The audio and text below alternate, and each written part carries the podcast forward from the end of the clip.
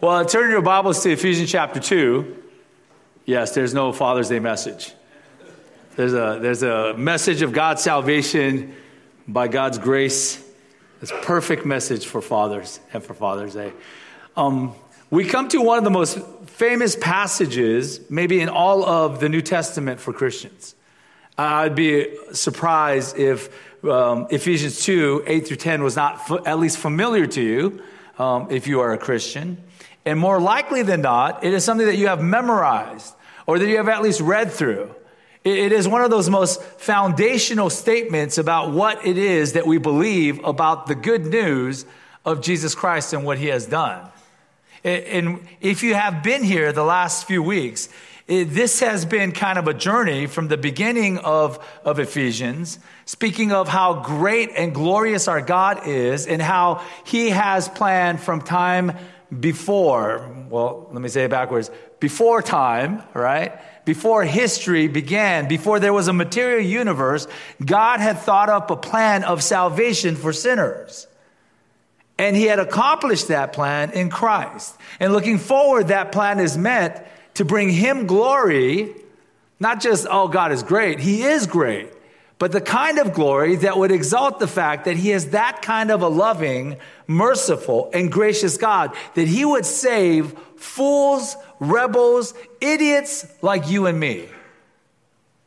So that for all of eternity, God's reputation will always be glorious because of his extensive and unending grace towards us. It'll be his grace that will be glorious, not his wrath, right? Not his final judgment. Those things are part of who God is. But what will bring him glory in all of eternity is how he has rescued, how he has saved some by grace. That's the topic today and I will begin by making sure that we are defining our terms clearly. We use the term salvation often, right? And it's appropriate. But salvation, being saved, etc. As Christians, we develop this, this Christian lingo that if we're not careful, we kind of assume that everyone in the room knows what we're talking about. When we say that we are saved, the question is, what are we saved from? And why do we need salvation in the first place? Why we need salvation is because we are sinners deserving of death, right? That's exactly what Scripture, throughout all of Scripture, tells us that the penalty of sin is death. We deserve God's divine wrath because God is perfectly just and he would be less than perfectly just if he just kind of lets some of us get away with a few things. Sinners deserve Judgment is a statement of justice, absolute, uh, concrete, um, monolithic, and unchangeable. Sinners deserve judgment. That is, that is the problem. And so, if sinners deserve judgment, who is a sinner? Well, every single human being born that is a human being is a sinner. They're born sinners by nature. We saw that earlier in Ephesians 2. That We are by nature children of wrath. And if that, all of that is true, then they need rescue. They need saving. Not saving from themselves. I mean, to a degree, it's saving from themselves, but from the judgment that they well deserve. How will they be saved? How can they be rescued? And Paul's emphasis here in Ephesians chapter 2 is they can be rescued not in themselves or because of something or because they tried a little harder or because there is something savable in them. None of that is true. All of them in the same soup, dead in their trespasses and sins. How are they saved? simply by God's divine grace because he chooses to save some who don't deserve that salvation. Every Christian that, that claims the name of Christ believes in that same gospel that they're undeserving, and yet here we stand, declared righteous before a holy God, not because of anything we deserved or could have done or our potential or any of that nonsense, but only because God loves and His mercy is something that is only found to that perfect extent in our saving God. That's what we mean by salvation, by God's grace. And so as we look at Ephesians 2 8 through 10, it's a simple, I don't think it's anything that is that complicated. Um, I broke it into three, three points, but really it's two major movements. It's salvation by grace apart from human effort. One and two kind of goes together. And then we are saved that we might walk in his good works. And so those are the two major movements, three, out, three points in our outline that we're looking at. Um, but let me read you this passage, but let me read you from verse 1 of chapter 2. So we take the context of the first seven verses and, and, and borrow that into our thinking about verses 8 through 10 this morning. Chapter 2 of the book of, of Ephesians. And you were dead in the trespasses and sins in which you once walked following the course of this world, following the prince of the power of the air, the spirit that is now at work in the sons of disobedience, among whom we all once lived in the passions of our flesh, carrying out the desires of the body and the mind, and were by nature children of wrath, like the rest of mankind. But God, being rich in mercy, because of the great love with which He loved us, even when we were dead in our trespasses, made us alive together with Christ. By grace you have been saved. And raised us up with him and seated us with him in the heavenly places in Christ Jesus, so that in the coming ages he might show the immeasurable riches of his grace and kindness towards us in Christ Jesus. For by grace you have been saved through faith. And this is not your own doing, it is the gift of God, not a result of works, so that no one may boast. For we are his workmanship, created in Christ for good works, which God prepared beforehand that we should walk in them. Let's pray. Heavenly Father, even as we opened the scriptures this morning, even as we sung songs of your love, your grace, your willingness to rescue sinners, Lord, would you help us to see the truth of Scripture here? Would you reach into the hearts of those that are struggling Lord, to understand your grace apart from their works. Would you rescue sinners who have been committed to their sinfulness, who have loved the darkness and hated the light? Would you call them to yourself, not because of anything that they deserve, but quite the opposite, despite what they deserve, because of your infinite grace and love towards sinners? For those that have already named the name of Christ and believe on him for salvation and have made him Lord over all of their existence.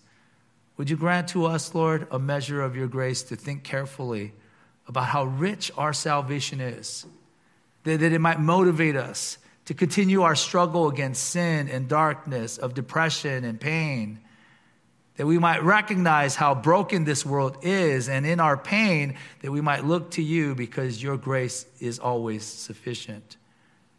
May we remember, Lord, every Christian in this room. May we remember that it is not because of how hard we work, how strong we labor. It is not in us, but is always of God, so that salvation would bring you glory and not us. So we thank you, Lord, for your grace to us. Thank you for this time in the Word, and we ask that you would open it up to our good, to our benefit, in the name of Jesus Christ. Amen. Amen. If we begin here by uh, looking at the idea of being saved by grace through faith, in the first part of verse 8, it is that exact phrase, right? Um, For by grace you have been saved through faith. So we're talking about being saved by grace alone.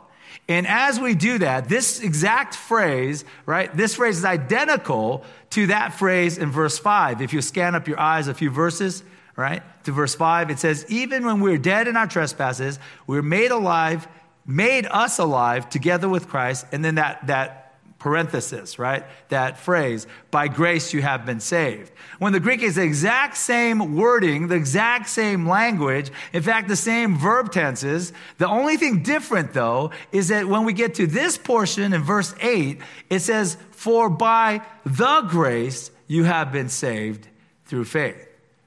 The, the use of the definite article tells you that it is this particular grace, that everything that, that Paul has been talking about up to this point, all of salvation, right? The mercy of God, how his kindness has been bestowed upon us, how we are sinners. We import all of that into this statement, into this phrase. It's a distillation. Maybe it's more of a concentration, a reduction sauce I, I don't know. I'm not a, I'm not a chemist, I but I think that you boil things down, right? And you get to something that is the most essential or the richest or the, right?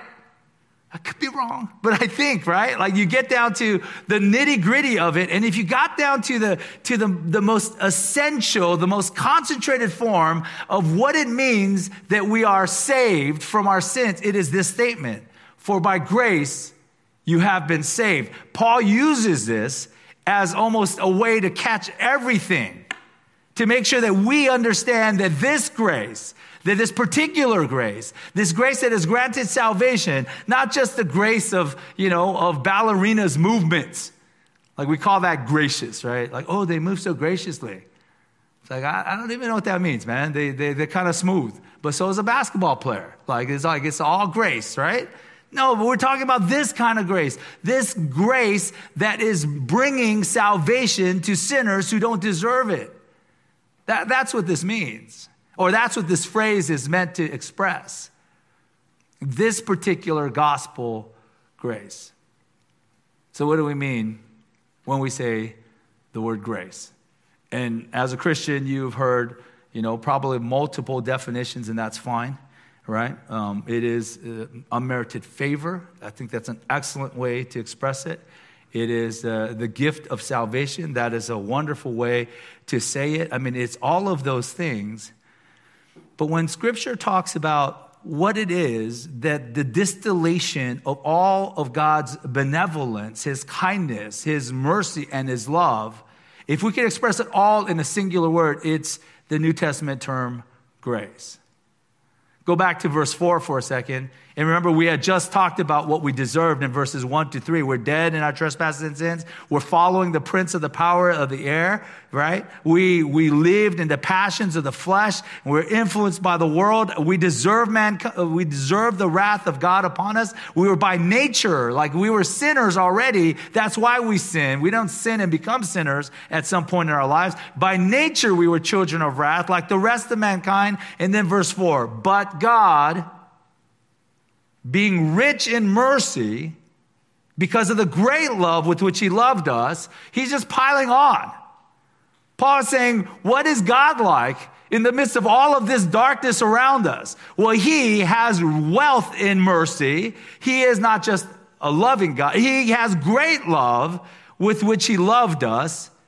Even when we were dead, while we were still dead, he made us alive together with Christ. And that's when he says, by grace you have been saved. He is trying to say grace, that term in that phrase, by grace you have been saved, it distills all of that. How rich is God's mercy? How great is his love? How hard is it for him to love sinners like you, like me? It is all captured in that singular word, in that extended phrase, for by grace you have been saved. That's what it means that God is a gracious God. It doesn't just mean that you don't deserve it, it certainly means that. But it means that it expresses his love, his kindness in ways that are so infinite that only God can be like this.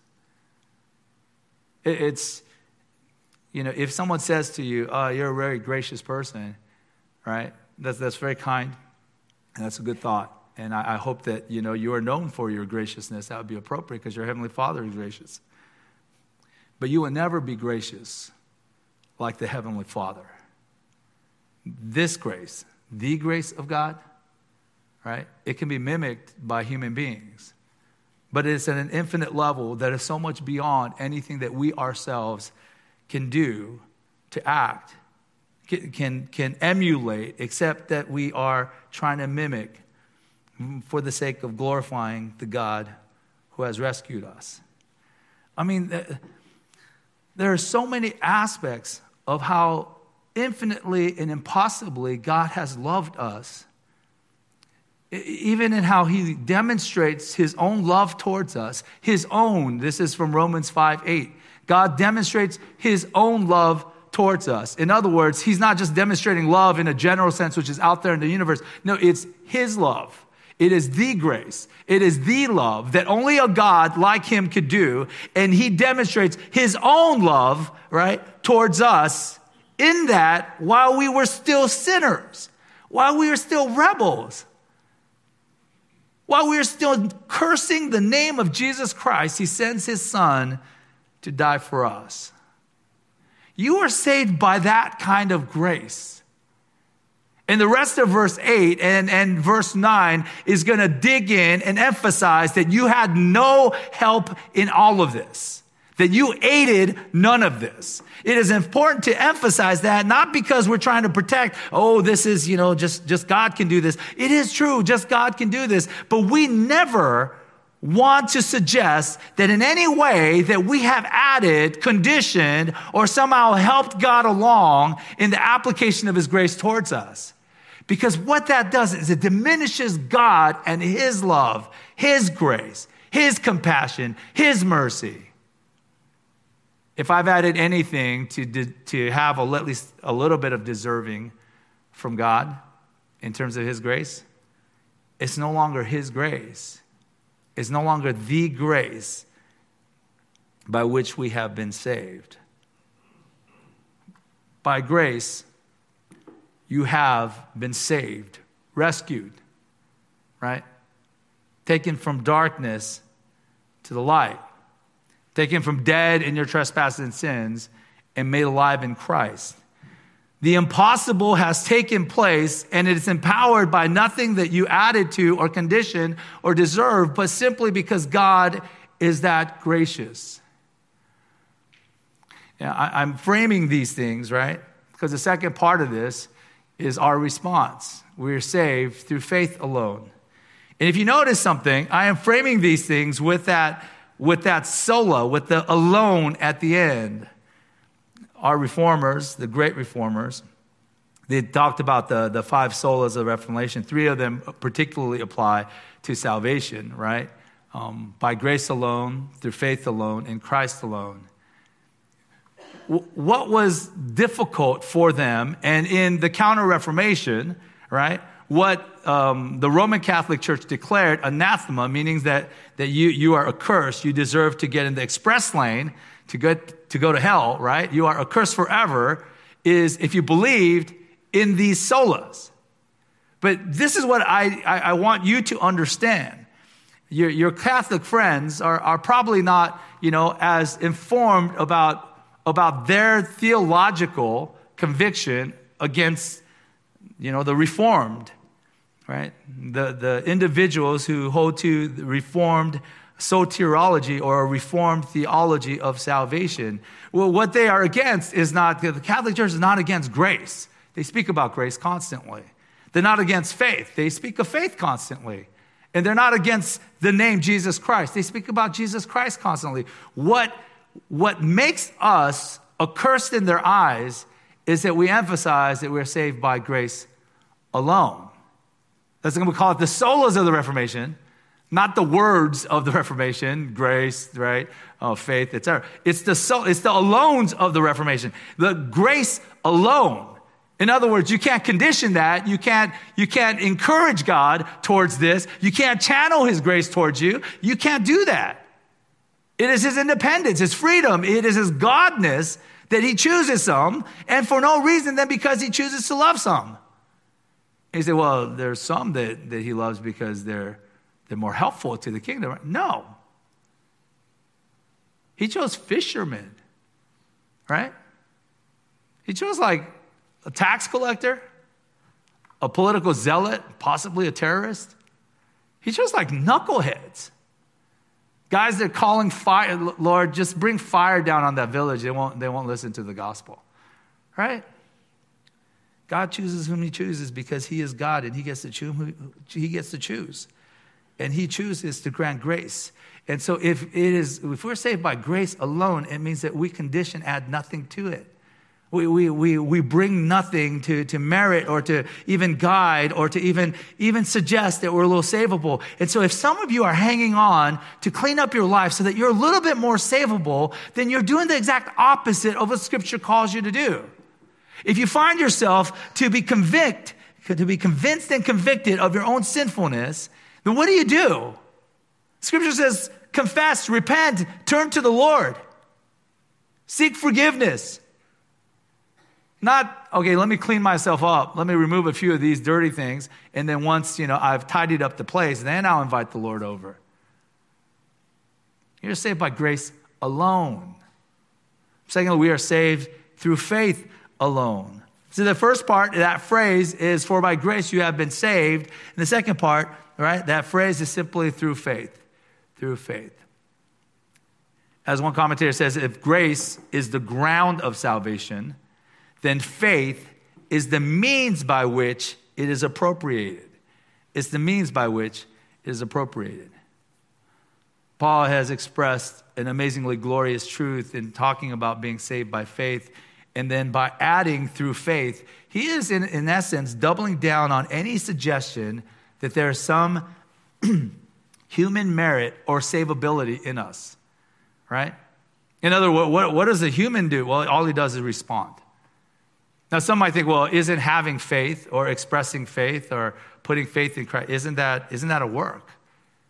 Isn't that, if it is a work, it deserves merit, right? It deserves a reward. And it is a completely wrong understanding of what through faith means. Through faith is simply a response to God's grace. It is a response in the same way that breathing is a response to the air, right? We are given oxygen and a bunch of other stuff. And if you live here in, in, in, greater Los Angeles, you get sprinkled a few extra things in there, right? They're just kind of floating around and you're just breathing that stuff in. That's the air. It's essential for living, right? But to say that it is a work for us to respond to air, to receive air, is probably off. And I know that the analogy is not perfect because there's a sense in which there's motor functions and we got to like breathe, etc. But we are built to breathe, right? In fact, I, I, don't. I don't concentrate every morning when I wake up. Oh, thank goodness, I'm still alive. Now let me let me remember to take you know however 10,000, 20,000 breaths I need to take today. Right? One.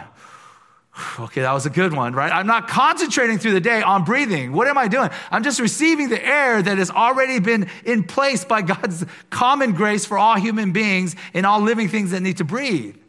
It is not a work for me, and neither does it deserve merit. So that if I go to the doctor's office and he says, Hey, Nam, you need to lose some weight, he goes, Oh, that's fine, but hey, you got to give me some credit. I breathe. I've been breathing. Breathing has been going good, like air is coming into me, right? He'd go like, okay, that's good, because if you weren't, you'd be dead. Like, come on, what are we talking about? There is no merit in that. There is no work in that. It is a response. We're just sucking it in. And if we're not sucking it, you're dead. Right? This is what we mean by we are saved by grace. It is all of God, and it, our part is merely the response. Is to acknowledge our absolute dependence on these things. is to believe, and in believing, then we will then walk in those things. I believe that I will continue to breathe, and I don't even think about it. Right? I have almost a faith in the fact that the air is breathable. And if the air becomes unbreathable, I probably notice it quickly for, I don't know, what is it, like six minutes? And then that's it. I expire, right? The, the point is that, that we walk we breathe like gravity. I, I depend upon it. I believe it. I, I know it theoretically, but I cannot imagine that it is not there. We trust in it. And that's what faith is. It's simply that we trust this grace that we have heard that is offered to us in the person, the sacrifice of Jesus Christ as full payment for my sins. We are trusting in what God has done in Christ for us. Th- that's faith. It's, it's a response, it's a receiving. It's not a work. It's not an energy. And in fact, scripture even talks about the fact that even, even grace is a gift that is given to us. In Philippians 2, it talks about how, how, you know, how God has a give granted to us, not only to believe, but to suffer, right, for the name of Christ. Not only to believe, he's granted both belief and the suffering associated with, with, with being related to Jesus Christ, our Lord. Where are we going with all of this? Saved by grace through faith, that, that statement simply means that God gets all the credit. He gets all the credit. Not 99.9%, he gets all the credit. The sinner has brought nothing to the table, right? Connected with salvation. And, sinner, if you are busy trying to collect a few odds and ends that kind of might direct the Lord's grace towards you, stop come to the Lord. Right? Believe in the name of Jesus Christ. Call upon his and you will be saved. It is the gospel is, is sometimes too simple, right? And there are many who will push that away because they have found a moral life, a good life, a decent life to be sufficient. But these guys, these can't be sufficient because salvation can only come by the grace of God in Jesus Christ and through faith in all of these alone. We're saved by grace alone, we're saved through faith alone in Jesus Christ alone. Nothing added, no tradition, no, right? no acts of penance, no confessions. No, uh, you, you, don't, you don't package in all these things that you have to do in order to get yourself to that grace. Grace in and of itself is sufficient, and the receiving of it faith, not works, right? Faith is sufficient, which makes Jesus Christ sufficient, which makes God's glory, right, in salvation absolute. We're saved by grace through faith.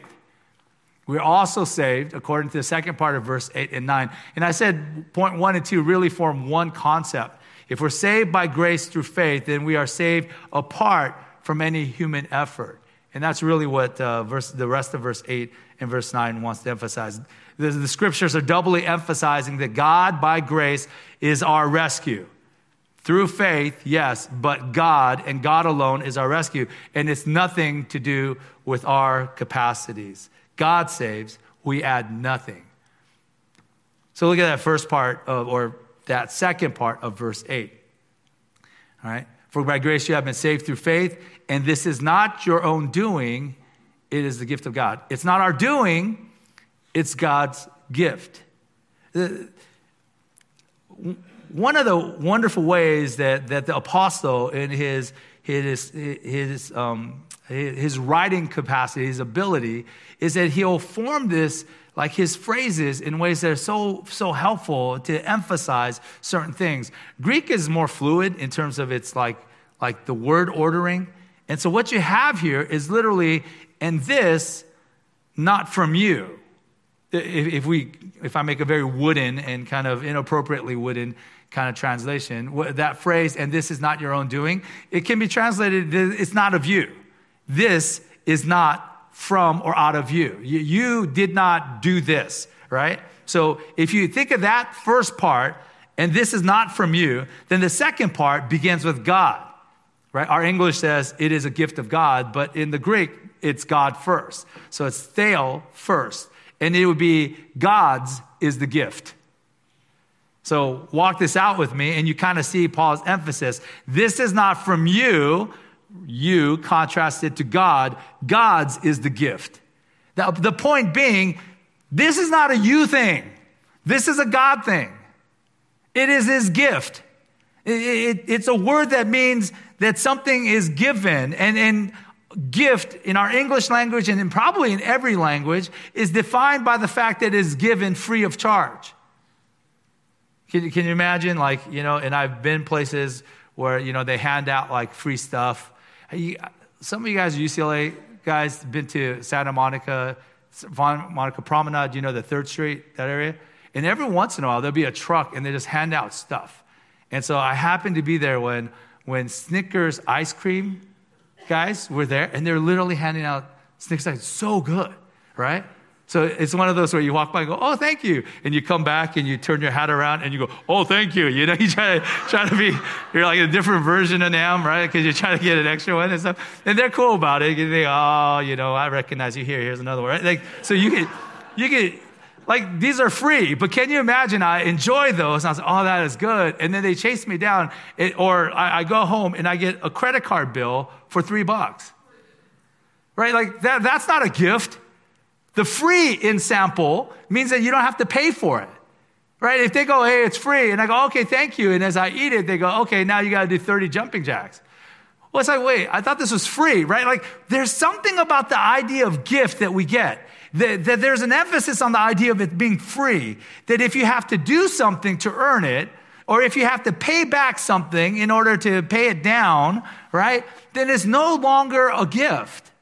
So, Paul, by using this term gift, is trying to say he's going over the top and emphasizing the fact that this is not a you, that you didn't do anything to earn anything, to be a little bit more deserving. This is all God's grace, meaning that grace is a gift. It's not about you, it's a God thing. And for us, it's a humbling thing. It's a humbling thing because it, it would be nice for me to feel a little bit like I'm, I'm special. As in, on the, on, the, on the absolute sense, every one of us is special because we're image bearers of God. We have the capacity to think, create, and to do things that animals cannot do.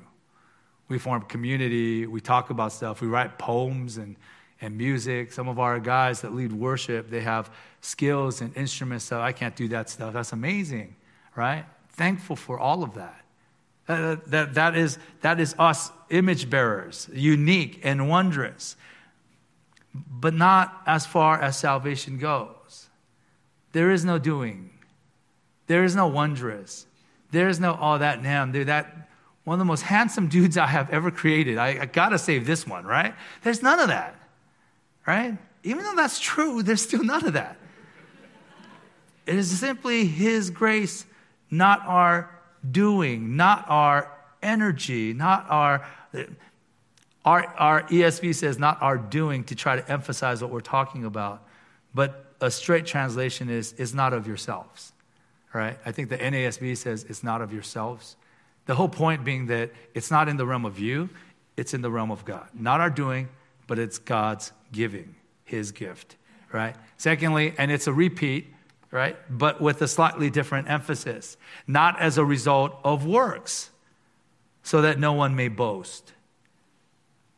If salvation bears no influence by human initiative or human doing or human deserving or any of that, then there's no room for human merit. And if there's no room for human merit, there's no ground for anyone to boast. There's nothing to boast about. And this is an interesting drift because that first phrase, right, we saw, not our doing, but God's gift, right? Not us, but God and His gifting. It's not our working, but, right, so that none can boast. His unconditional, uninfluenced, gracious gift of salvation is given to us in such a way that is apart from anything resulting in our work. And so, it has nothing to do with our working, we have no basis of boasting. Why, why is Paul saying that? Because throughout the, the New Testament, particularly the Pauline epistles, he is constantly being pushed back on, right, from enemies of the gospel of grace. People that are saying, oh, you have to be Jewish again. You have to keep the dietary restrictions. You have to do this. You can't do this. You need to be circumcised. You have to. They are piling on all the things that they consider to be the good works that you need to add to your life so that you might be well pleasing to God and that you might receive His grace. There is a boasting, Paul calls, a confidence, right, in the doing of religious stuff. Now, that could be you. You come to church regularly. Maybe you feel like, okay, I deserve something. I mean, I, I go to church regularly, you know? God, I've been coming since I was in my mama's tummy. You know, I've been saved from birth. Sometimes you hear that, and it's like, listen, nobody is saved from birth, right? Like, I, I don't know how to tell you that. Um, right? But Like there is a self trusting, a self confidence, a boasting that is extremely dangerous to every sinner who finds themselves captive to the idea that, well, I'm just trying to do a little bit better because that's what you do. That's, that's how you get close to God. That's how you get God's grace. And that kind of self trusting, that kind of ground of boasting, right, is like works is adding to adding to the things of the Lord. Everything we just talked about in terms of the Reformation solas, right? It is grace alone. You, you, don't add to that. It is through faith alone. You don't, you don't do some works to, to make it a little bit better, right? It is in Christ alone. It is not Christ and traditions. It is not Christ and you know whatever the church says. It is not it is not anything that conditions anything. It is all of god apart from human effort. Let me take you to one passage and you should turn there because it's extensive but it's in romans 3 verses 21 through 27 because i, I love this passage. It's talking about justification the righteousness of god that comes through faith in chapter 3 of Romans, verse 21, it says this But now the righteousness of God has been manifested apart from the law, although the law and the prophets bear witness to it, the righteousness of God through faith in Jesus Christ for all who believe. So he's saying the same stuff that Paul has, we had just read in Ephesians 2. For there is no distinction, for all have sinned and fall short of the glory of God, all of them, and are justified by his grace as a gift through the redemption that is in Christ Jesus. See, we just heard that, right? Whom God put forward as a propitiation, as a payment of his wrath by his blood to be received by faith. This was to show God's righteousness, right? He shows his righteousness. Why? Or his justice. Because in his divine forbearance, he had passed over former sins. But listen to verse 25. It was to show his righteousness at the present time so that he might be just and the justifier. So he might be just and the justifier of the one who has faith in Jesus. Verse 27 Then what becomes of our boasting? It is excluded. By what kind of law? By a law of works? No, but by the law of faith. There's no boasting. There's nothing we're clamoring for. There's nothing we're trying to prove. We're not more spiritual because we did this or we did that. We didn't add anything to any of this. And so there's a, there's a humbling that comes from that in the recognition that we're all sinners, right? And that we all deserve God's wrath. And God has been gracious to the Christian, to the redeemed, not because of anything that they have done. That is not of their efforts whatsoever. So leave the boasting, the conceit, the self righteousness, the arrogance because that's what all of that is. Leave that on the side. Stop playing games. That, that need that you have to try to hide, you know, your brokenness, your sinfulness. And it seem like you're more spiritual than others. That's sin. That's a form of boasting. This desire to criticize, to find faults, to judge, right? To examine others and to tell people why they need to do this so they could be more right. That's sin. That's a form of boasting. This desire to be seen as spiritually mature so that you can be recognized as some great Christian person. That's boasting. It's conceit and absolute error and the opposite of what our conviction of being saved by God's grace through faith means. There's no human effort in this. So we need to live better. Grace excludes us from all that spiritual pride and foolishness, all that self righteousness, because the gospel teaches us, if nothing else, that we don't deserve to be here. But man, isn't God so good? And if that's our mantra, if that's what we're saying to each other and of each other regularly, then if you say, dude, I have been crazy struggling with this sin, then do I go, oh man, you need to fix yourself, fool? Right? Of course not. Because like that, that's us. We struggle with sin. And we could talk about that. We could pray for each other about it. We could hurt over that, you know? I'm concerned about that. Well, let me be concerned with you. Like there's an expression and an outward flowing of what is to be, right? Like the image bearing, walking in love as God has loved us kind of thing that comes out of recognizing a salvation that comes by grace through faith alone, apart from any doing, apart from any working. God's gift means I don't boast. And that means that I don't need to be seen as something great. I just get to do what the Lord grants me work to do. And that's exactly where we lead in point three. We're saved to walk in good works. It, at this point, I, I trust and I hope that nothing I've said is controversial, right? If you're a Christian in this room, hopefully, verse 8 and 9, the whole time you're saying amen and amen, right? Maybe there's some things I need to think about more carefully, but amen and amen. It is verse 10 that could send us in all kinds of wacky ways. Let me read you verse 10 in talking about how we are saved to walk in good works, because that for many sounds exactly the opposite of what we had just said.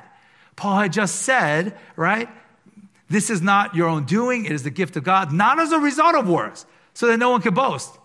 And yet, verse 10 for we are his workmanship, created in Christ Jesus for good works, which God has prepared beforehand that we should walk in them.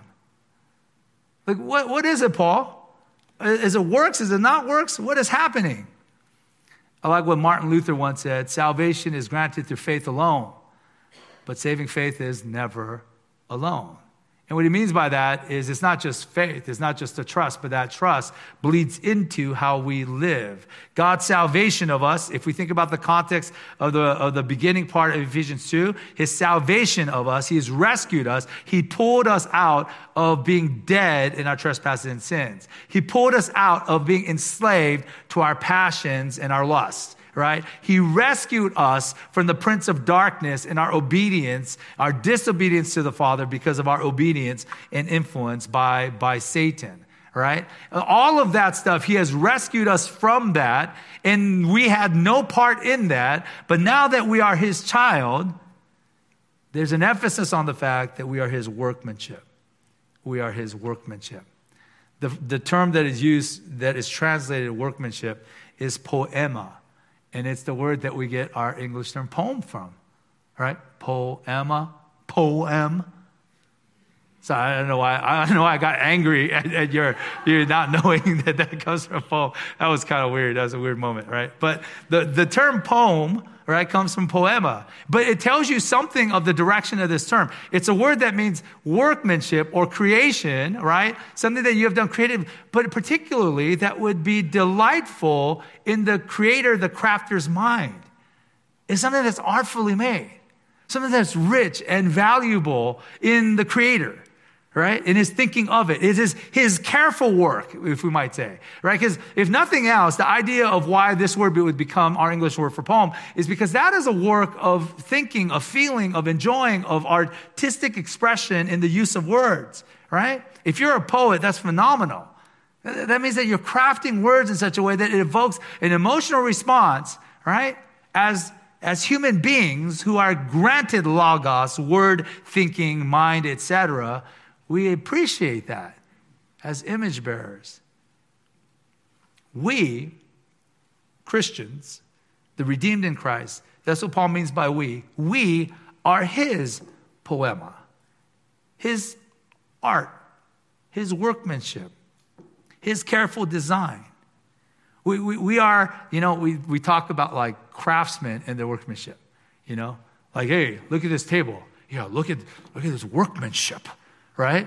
I'm like, I'm, I'm like the dull, you know, the dull tool in the shed. I'm like, oh, yeah, it's smooth. Like, like, what am I supposed to say about this, right? Like, but we appreciate workmanship, carefulness, right? And we are, as believers, God's workmanship. It is, He has designed us carefully, artfully, lovingly, and intentionally. Everything that has happened in the course of your life before Christ, God has ordained that for you. The, the blessings, the good relationships, the pains, the suffering. And I'm not, I'm not saying that there's a delightful things, not, not at all. But you are in Christ as a believer now his workmanship. He, he has intentionally brought you from that place to this place. So that 2 Corinthians 5:17 is absolutely true. If therefore if anyone is in Christ, right? We are his workmanship created in Christ Jesus for good works. If he is in Christ, he is a new creation. The old things have passed away and behold, the new has come. There's an already, right? We are already new. There's a not yet. We have more to be renewed in one day in the future. But the idea is that we are created or recreated as workmanship, as God's work of art in Christ Jesus for good works. We are created in Christ Jesus for the purpose of good works. Now, not as a means, right, of, of, uh, of earning something with the Lord, but we are created to do something to honor him. Titus 2:14 speaks of Christ and says, Christ who gave himself for, up for us to redeem us from all lawlessness and to purify for himself, now listen to this, a people for his own possession who are zealous for good works right? In other words, we are a people that have been redeemed with a purpose to do good works. So the first thing we gotta ask ourselves, okay, what, what are we talking about, right? What is a good work? Well, whatever the term good works mean, it can't mean something that can be performed in the exact same way or for the same purposes or with the same motive as someone that's not a Christian. In other words, it's not just good deeds.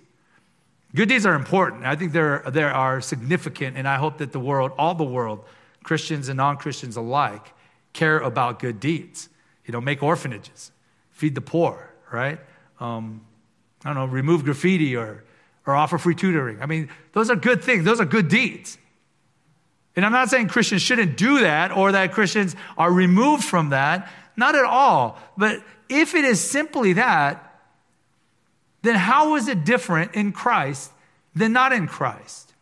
Because, right, this, the, the phrase says we are his workmanship, created in Christ Jesus for good works. That there is something as a new creation, as a new being, right, redeemed by the blood of Jesus Christ, that we are brand new and purposed for good works. So it cannot be, and it certainly isn't, if you go back to verse 9, right? Our salvation is not a result of work so that no one can boast. You, you can't be doing this stuff and saying that this brings any kind of glory or significance to you. Whatever else good works means, it must mean that these are motivated and come flowing out of love for God and love for people. You call that Jesus, you know, saying that this is the greatest commandment love the Lord your God with all your heart, strength, might, and soul. And the second is like it love your neighbor as yourself. Anything done from a love relationship with God, right? And then we go back to building orphanages, feeding the poor, removing graffiti, or offering free tutoring. You can do that motivated out of a love relationship for Jesus Christ. And that is a good work. It, otherwise, it's, it's, it's a good thing right? It's a good deed. I'd rather have people doing that than not doing that. But it is not unto the Lord as a new creation, as a Christian, as a child of God, as a son or daughter, as an heir of the divine grace of God granted to us for all of eternity. It's, it's, it's not enough just to do a thing, it must be done to His glory, for His purposes, because we love Him. The Westminster Confession of Faith says this good works, let me say it in my kind of British accent good works are only such as God hath commanded in his holy word, and not such as, without the warrant thereof, are devised by men out of blind zeal or upon any pretense of good intention. Uh, the accent might have thrown you a little bit, but the wording is a little bit off for us too, right? The whole point, they, they say it's not devised by men out of just a general zeal for some general goodness or upon even a pretense of good intention. Your good motive in trying to do something is not sufficient. Why? Because it does not direct itself back to Jesus Christ or to God. If you buy the theory that God is the most significant thing in all of reality, And he has created an entire universe that he can hold in his hand. And he's created every human being that has ever lived. And they are made in his image. And they are, by nature, a disappointment to him constantly, right? Deserving of his wrath. And he has saved some anything that is done, even of benevolence and kindness, which, which I extol. I want the world to do. I want unbelievers to do kind deeds. That is an excellent thing. But they do not reference the one God who holds the universe in his hands and every created being and every soul and their eternal destiny in his hands. And he has a right to do so because he is not us. He's not a bigger, stronger version of us. He is the infinite. We are the finite. We are passing and we are dust. And he is everything then what we do for His glory because we love Him, that is the only thing that can be defined as a work that is good. It's not something that can be defined by individuals, by nations, by cultural movements, by political you know, aspiration. It, it can only be defined as that which we do because we love God. And that's why it makes sense that these good works flow out of and after the fact that we are now recreated as his workmanship in Christ Jesus.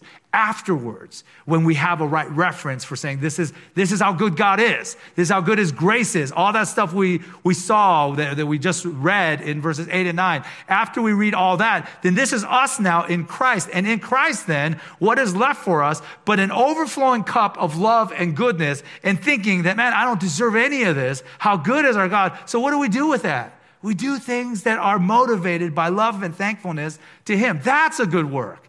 That's what we do. And then I was talking about the particulars of your life, well, I think that's the point. That however God has rescued and whatever He has rescued you from is meant to influence the particular ways that you could do good. You might have some skills that you learn, like music, and you desire to do that unto His good. Maybe you are a poet, and so you start to write poems that are good. You know John Donne? Excellent English poet, right? Before Christ, very sensual, romantic stuff. After Christ, God honoring and excellent. It's how we are transformed in our particulars. So, so we might honor the God who has rescued us from our sin. And so we are his workmanship in Christ, in Christ, created for good works. And we are created to walk in those good works. The second part of verse 10 says something interesting, which God prepared beforehand, talking about the good works. Good works are something that God has prepared beforehand that we should walk in them. That we should walk in them. You guys know the idea of walk in the New Testament or throughout the scriptures. It's how you get from point A to point B, but the how is emphasized in the idea of walk. How do you walk? Like, how, how do you get from the beginning of life to the end of life? What is your lifestyle, right? Because the idea here is that we might walk in the good works that God has prepared beforehand.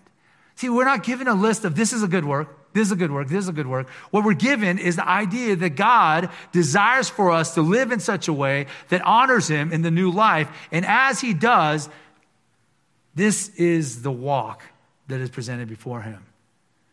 And God has prepared all of it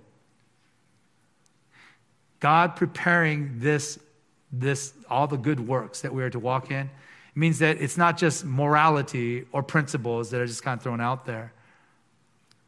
But if there's areas of struggle, well, that is something that God has prepared for you to walk in them, to find good works in them, to overcome. If there's areas of need that are particular to your soul, to your heart, your heart hurts for certain things that are unjust in this world, well, perhaps God has prepared you to walk in such a way, to do good works in those things. Just as sin and its effects were particular to each one of us, we struggle with certain sins. Certain sins had a grip on us, that, that on me, that may not be the same as you. Well, in that same way, then, then our desires, our purposes, our good works that God has prepared for us individually means that we will fight, struggle, and work to God's delight in ways that are different each one of us separately, because every single one of us individually are his workmanship, designed and purposed for good works. Let me give you this Philippians 2 12 through 13.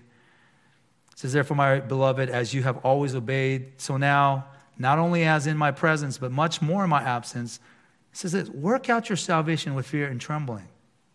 For God, for it is God who works in you, both to will and to work for his good pleasure. Now, you catch that last phrase that how does God work in you now as a Christian? Well, both to will in your willingness, in your desires, and to work for his good pleasure. It is both our will and the deeds that are combined in the new life in Christ. We are saved so that we might walk in goodness. And we should never confuse that with we are earning some kind of uh, better standing before the Lord. You have no better standing. You are literally his son or daughter, right? What we do, we do out of thankfulness, out of love, because it's a good thing to do. If you haven't wished your father a happy Father's Day, you should, right? Not because I told you to do it or because now that you do it, then he's going to give you 50 bucks but because he's given you more than 50 bucks all his life and he's broke now. That part is true, but probably not need to be part of the sermon, right? But because out of a love relationship, you are acknowledging something that God has been gracious and good to you in. Pursue good works because that honors the Lord, right? Because that's like consistent with what He is meant to be. If we are His workmanship, His work of art, then it's, it's like being an instrument right? We are redeemed to play his song, to glorify God in the particular ways that that particular instrument can do. Is it a horn, right? Is it strings, right? Right? I don't, I don't, I don't know. Is it a thing you, you know? Sometimes guys just like be hitting this, this square box. I'm like, that sounds good. I guess that's all right. We bring in trash cans next, and you know, I don't know, what, I don't know what's next. You know, buckets on our heads, right? Like, that's if it sounds good, I guess it's a, whatever it is. Whatever particular instrument that we have been recreated to be, we play his song. We glorify God in the particular ways he has designed us to sound. We offer a beautiful song into the Savior's ears because of who we were and who we are now. We don't follow the course of the world anymore. We don't follow the prince of the power of the air. We don't follow and, and, and being enslaved to the passions of our flesh. We walk as representatives of God's household. We live as sons and daughters, imitating his firstborn, right? In our attitudes, in our actions. And all of that is to say that we transition from this is what I'm supposed to do, but I can't do it because by nature I'm a child of wrath. to this is what I want to do, and I can do it because I'm in Christ. You see the huge difference? We, we, don't, we don't work to earn, we work to love. We love it, we do it because this is what God has given us to do. We are motivated by love. Last verse. And I think we'll close this out. Colossians 1 9 to 10.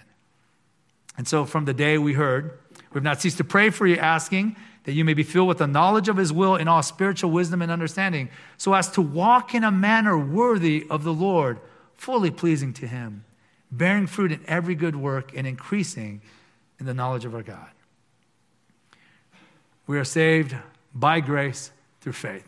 We're saved apart from any human effort, and we're saved to walk in good works because that's what his kids do. Let's close our time of prayer. Heavenly Father, we, we lift up a final prayer as we think about your goodness to us in the salvation we find in Jesus Christ. And we ask, Lord, that you would be gracious to us, to each one that is in hearing of this message and of listening to the word of God explained. And we ask, Lord, that you be kind. I suspect there are some among us, Lord, who are still waiting and they're not sure what they're waiting for. Lord, would you help them to recognize their brokenness, their need for a Savior, their sin, and what it deserves? And would you draw them to yourself in kindness so that they might not just repent of their sins, but find a life a life that is intentional and designed by you to do good, to honor you, to glorify the Son, to have purpose and meaning that begins in this life and that extends out for all of eternity. Lord, help us to embrace the glory of the gospel of Jesus Christ, to share that glory with others, and to encourage people to think more deeply about your infinite grace and love for us. In Jesus' name we pray. Amen.